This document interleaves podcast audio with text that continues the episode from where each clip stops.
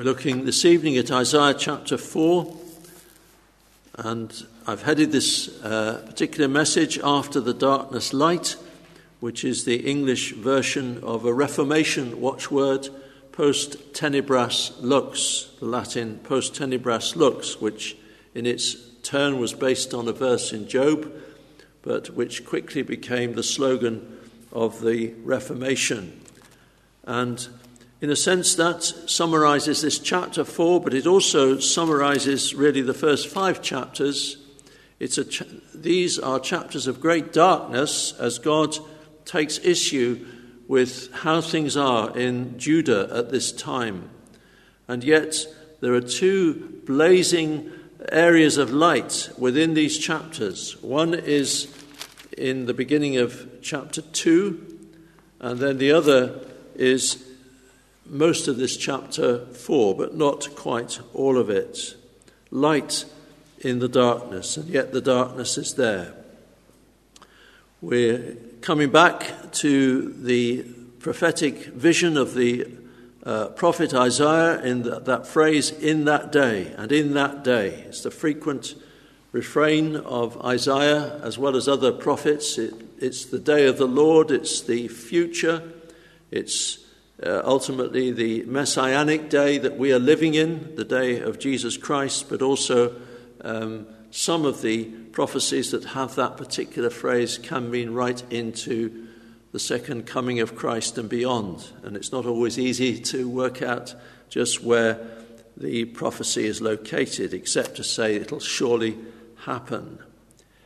And in that day, we see it's going to be a day of darkness, and we are in a day of darkness, a day of judgment. We're reminded about that in verse 1.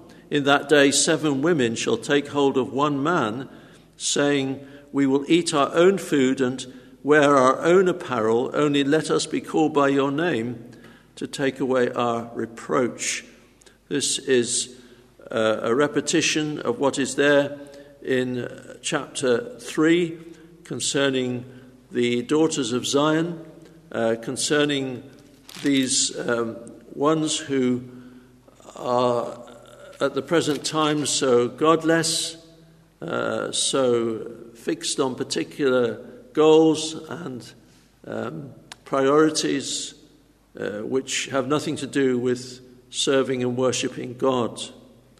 And in the early part of chapter 3, we see there is a lack of leadership and that there there is a lack of men to rule the people, of, of mature men, that is. And that thought is here taken up in chapter 4, verse 1. There are so few men uh, that women have become desperate to have a husband um, because in ancient culture, not to have children, not to have a line taking your name forward was a matter of reproach. And so we have here a sense of both the desperation of these women and yet also something of their uh, godless um, way of life, that they, there's a loss of modesty in their desperation. Uh, seven women taking hold of one man, one man, and offering to keep him, to keep that man, to look after him. Um, anything to avoid the disgrace of widowhood and the lack of children. We sense their insecurity, we sense their desperation because it is a time of judgment that is being foreseen, a time of judgment in society. And yet, also in that very uh, chapter, in the very next breath, again repeated in that day, we come to astonishing light, a day of astonishing grace. Uh, in that day, the branch of the Lord shall be beautiful and glorious, and the fruit of the earth shall be excellent and appealing for those of Israel who have escaped. Chapter 3 begins with a prophecy of the taking away from Jerusalem and Judah of the stock and the store, the supply of bread, the supply of water, covenant judgments leading to bad harvests, leading to drought, and so on. And then there's no food. But now we see the restoration of covenant blessings. The fruit of the earth is excellent and appealing. and it speaks about the branch of the Lord. And as I said, it's light shining in the darkness, and the fact that we have on either side of this very dark description, which lasts from chapter 2, verse 6 uh, to chapter 4, verse 1, the fact that we have on either side of it, uh, either side of these lurid descriptions of glaring sins, we have these accounts of seasons of surprising mercy and undeserved blessing, reminds us that even in a day of darkness, gospel light and gospel blessing can come. And even in our day, in our nation, conscious, I'm sure, as so many of us are, of the sins of our nation, the increasing godlessness of our society, and the sins which bring their own judgments, which are at work in our society, we can yet say with biblical mandate that there could yet be astonishing seasons of blessing for our land under God's mercy and grace. And the chapter then goes on from verse 2 uh, to the end of the chapter to just enumerate the blessings that come in these seasons of mercy. Uh, I'm going to try and look at some of them, not necessarily quite in the order that's there, but more or less in the order. And let's just see what blessings will come to our nation, what blessings will come to us as individuals if we have not yet experienced them, if God were to visit us. I want to pick, first of all, on this fact that there will be escape from the world. In that day, the branch of the Lord shall be beautiful and glorious, and the fruit of the earth shall be excellent and appealing for those of Israel who have escaped. It's a rather surprising word to find there because no one has spoken, uh, or the prophet hasn't spoken up to this point, of some sort of prison, of some sort of place of captivity, and yet he brings in the idea of escaping. What is it that is being escaped, and who is escaping? Uh, look at what it says in the next verse. It shall come to pass that he who is left in Zion and remains in Jerusalem will be called holy. Everyone who is recorded among the living in Jerusalem. That is speaking of those who will escape the, the judgments, escape the condemnation that God will bring. They are those who remain, from which we get the word remnants. They're a minority, but they will escape the judgment that is here spoken of and is part of the darkness. Escape from the world. Maybe you don't think of that particularly as a blessing. But it is a tremendous blessing to escape from the dominion of sin, to escape from being part of this evil world because we have become children of light. Perhaps in your nightmares, we all have them occasionally, you've, you've known what it is to be trapped with a sense you can't get out. In fact, there are even today um, escape rooms. I've never been in one, I never want to go in one, but there are places where you can go and try and get out. But this is a terrible captivity that is here being spoken of captive to a society, uh, a community that is part of the world, that is in the grip of Satan, captive to the prince of the power of the air, to Satan himself, captive to the lusts and the desires of the flesh. And there's only one thing that we ought to do in relation to that, and that is to escape from it, to get out of it fast. In Pilgrim's Progress, there is an account of Pilgrim escaping from the city of destruction. And Bunyan writes, I saw in my dream that the man began to run. Now he had not run far from his own door when his wife and children, perceiving his departure, began to cry out to him so that he might return. But the man put his fingers in his ears and ran on, crying, Life, life, eternal life. So he did not look behind him, but rather fled toward the middle of the plain. What are, you, what are we to do if we are, or those who are in this situation of being uh, in the grip of Satan and the world, there's only one thing to do it is to flee from the wrath to come, not to sort of amble out of it, not to say, yawn and say, well, it doesn't really matter. It's to, to run for your life, to run as though you were being chased by a wild beast. Notice that in this dream, of course, the man himself, it's only an allegory. The man himself is perhaps working in some trade. If it's Bunyan, he's working as a tinker. It's not a literal physical fleeing, but it is a metaphorical, uh, a spiritual fleeing. And even though his wife and his children are urging him to stay, to be part of this society, he puts his fingers in his ears and he runs for it.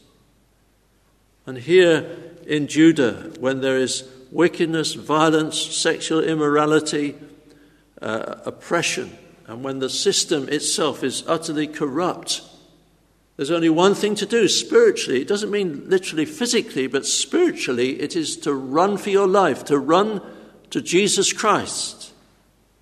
I wonder if that's your relationship to the world, that you've, you've fled from the world. You've fled from the love of the world and the pride of life and the lusts of this, this world. Have you done that?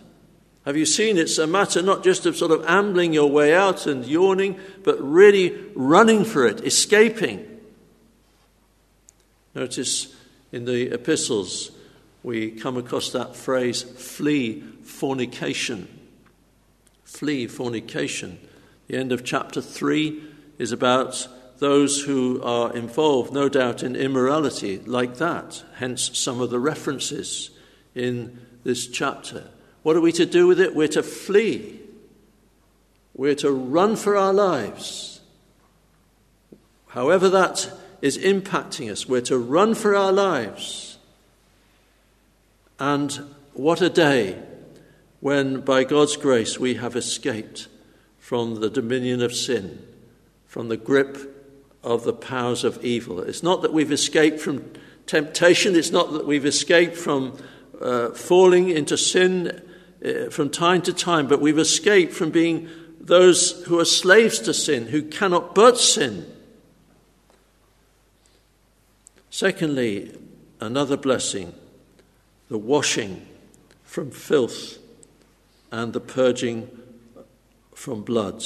Verse 4 When the Lord has washed away the filth of the daughters of Zion and purged the blood of Jerusalem from her midst, by the spirit of judgment and by the spirit of burning. What a blessing this is. The, the very word filth there is associated apparently with the word vomit.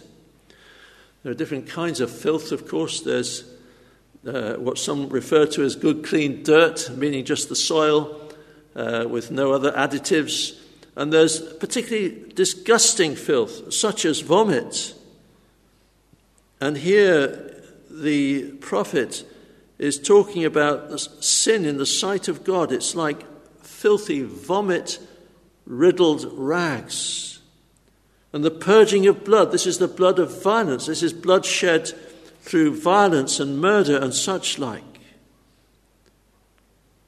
And the daughters of Zion are those who can be purged from their filth and their sin. Have you been purged from your filth and sin? Have you been washed and made clean by the blood of the Lamb? In the book of Proverbs, we read of a generation that refuses to acknowledge it needs that. We read of a, a people who, who just don't give credit to that. Proverbs 30, verse 12 there is a generation that is pure in its own eyes, yet is not washed from its filthiness. I think that describes our own generation very well. It's pure in its own eyes, it makes it up its own rules, it has its own virtue signaling, as they say, and it has its own standards, and it sees these are the standards that matter. Uh, some of the standards are better than others, but all of them fall far short of God's holy law. And so this is a generation that's pure in its own eyes, and it isn't washed from its filthiness. And it goes on to speak about this generation. Oh, how lofty are their eyes, and their eyelids are lifted up. There's a generation whose teeth are like swords and whose fang- fangs are like knives. Words can be very destructive. Have you been washed from your sin by the blood of Christ? Notice that the prophet says that this will take place in Jerusalem by the spirit of judgment and by the spirit of burning. And as I understand this, what he's saying is this that there will be a return from the deportation into Babylon, that there will be, firstly, there will be uh, uh, Babylonians coming in and ransacking the place, destroying Jerusalem, and then there will be a return. And so there's a kind of regeneration of the people. And he's here saying that in terms of God's historical providence, there's a kind of foreshadowing of what he will do in the hearts of the daughters of Zion. The providence becomes a kind of type of gospel blessing. And then, thirdly, what is the third blessing? Well, the third blessing, and if you like, the central blessing, and it's there as such in the passage, is the one by whom these blessings come. Verse 2 In that day, the branch of the Lord shall be beautiful and glorious. You see, to be washed from our filth, to be purged from our sins, requires someone to take the punishment for our sins.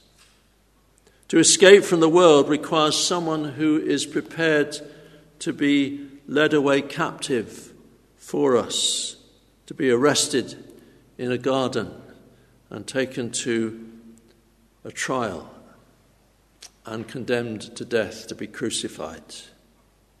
Christ Himself is this branch of the Lord. It's a term that's often used in the prophets to speak of the coming Messiah, the word branch. In Jeremiah chapter 23, uh, we have one of a number of places where this idea is used. Jeremiah 23, verses 5 and 6.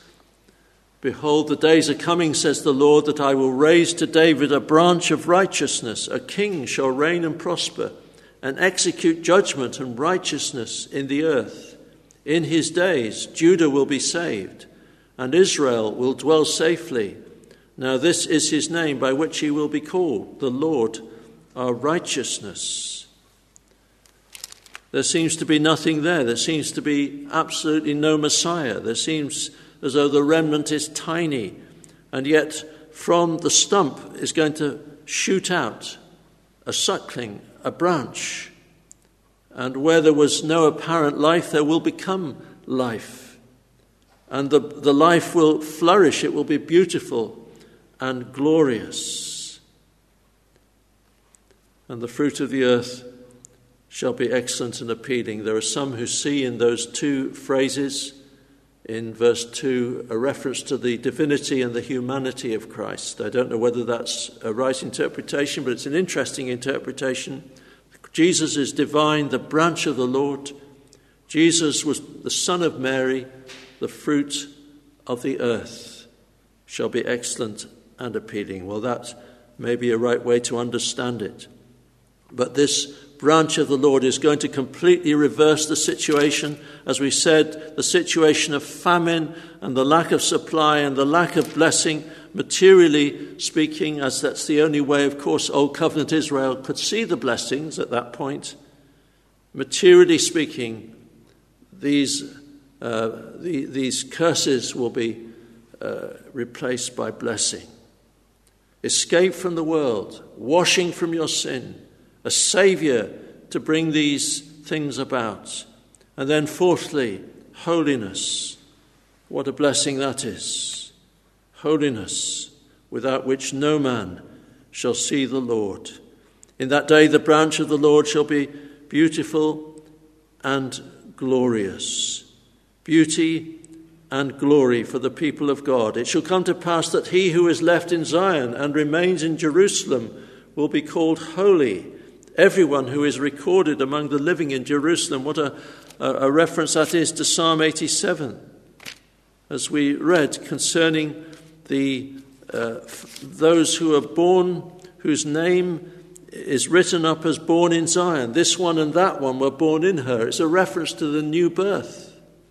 It's a reference to being born from above, the Lord registering the peoples. This one was born there. In its Old Testament context, of course, it does refer to the genealogy of the Jewish tribes. But through New Testament eyes, we see here the teaching of Jesus except a man be born from above, he cannot see the kingdom of heaven. But once we have been born from above, we are baptized by the Spirit into the body of Christ. We're made to drink in one spirit and we become holy. And notice it's individual and particular, everyone who is recorded among the living in Jerusalem. Is holiness something that you are striving after? Is holiness something that each of us is vitally concerned about? After all, the one who indwells us is called the Holy Spirit. Here is the, sh- the sure sign of regeneration, of being born again, bringing forth fruit in holiness. We read in Ephesians that Christ loved the church and gave himself for her, that he might sanctify and cleanse her with the washing of water by the word, that he might present her to himself a glorious church not having spot or wrinkle or any such thing, but that she should be holy and without blemish. We do not read here that Christ gave himself for the church so that she could have ecstasies, so that she could have emotional experiences, so that she could have spiritual gifts, even. All of these things might have a place at certain times and seasons, but we see here the fundamental reason why he gave himself for the church is that she should be holy. Beauty and glory for his people. It was said of the robes of the high priest in Exodus chapter 28 that they were to be for beauty and glory. You shall make holy garments for Aaron your brother God says to Moses, for glory and for beauty. And those holy garments are described later on in Exodus 28 the ephod of gold, blue, purple, scarlet thread, the, the fine woven linen, and, and all the other parts of the high priest's gorgeous apparel. There was beauty, there was glory there. How do we define beauty and glory. You can't really define these things, can you? Even in a worldly sense, trying to define beauty. What we can say is that this is the character of God shining out the immortal, invisible, only wise God. The kind of glory and beauty that we get a glimpse of in the early part of Ezekiel when there is that revelation of the throne chariot of the Lord. Uh, uh, and there is this sense of, of colour, this sense of blazing light, this sense of sparkling uh, colour and radiance, a raging fire and brightness all around. It's the same kind of glory and beauty that Jonathan Edwards describes in his conversion experience as he describes how he was in a wood uh, seeking the Lord. It's so down about his sin and his failure to, to, to take hold of God. And then Christ met with him, and he suddenly had a sense of the glory, the surpassing glory of God. It was as though he was enveloped in light. He wasn't physically enveloped in light, but it came into his soul. That's something of the beauty and the glory of the Lord. The Lord Jesus Christ was full of grace and truth, and he communicates that beauty and glory to his people. And especially as we come to the final blessing, especially when his people are gathered together as his church. In verse 5 and 6. Then the Lord will create above every dwelling place of Mount Zion and above her assemblies a cloud and smoke by day and a shining of a flaming fire by night. For over all the glory there will be a covering, and there will be a tabernacle for shade in the daytime from the heat, for a place of refuge, and for a shelter from storm and rain. I made reference to the fact that the people of God at this time would understand blessing most in terms of the material blessings of the Old Covenant. And we need to understand that for them, the way they would think of the presence of God is in terms of the tabernacle and the temple. They would think in terms of the pillar of clouds upon the tabernacle. They would think in terms of the Shekinah glory, as it was called, that rested there above the tabernacle. They think in terms of the pillar of fire leading the people of God in the wilderness at night, becoming a pillar of cloud in the day. And when the, the pillar remained, they had to remain. And when it moved on, they had to move on in their journeying through the wilderness. Now, that pillar, that glory, rested particularly upon the tabernacle and upon the holy place within the tabernacle. But here we note that the Lord creates above every dwelling place of Mount Zion and above all her assemblies a cloud of smoke and the shining of a flaming fire. Over all the glory, there will be a covering.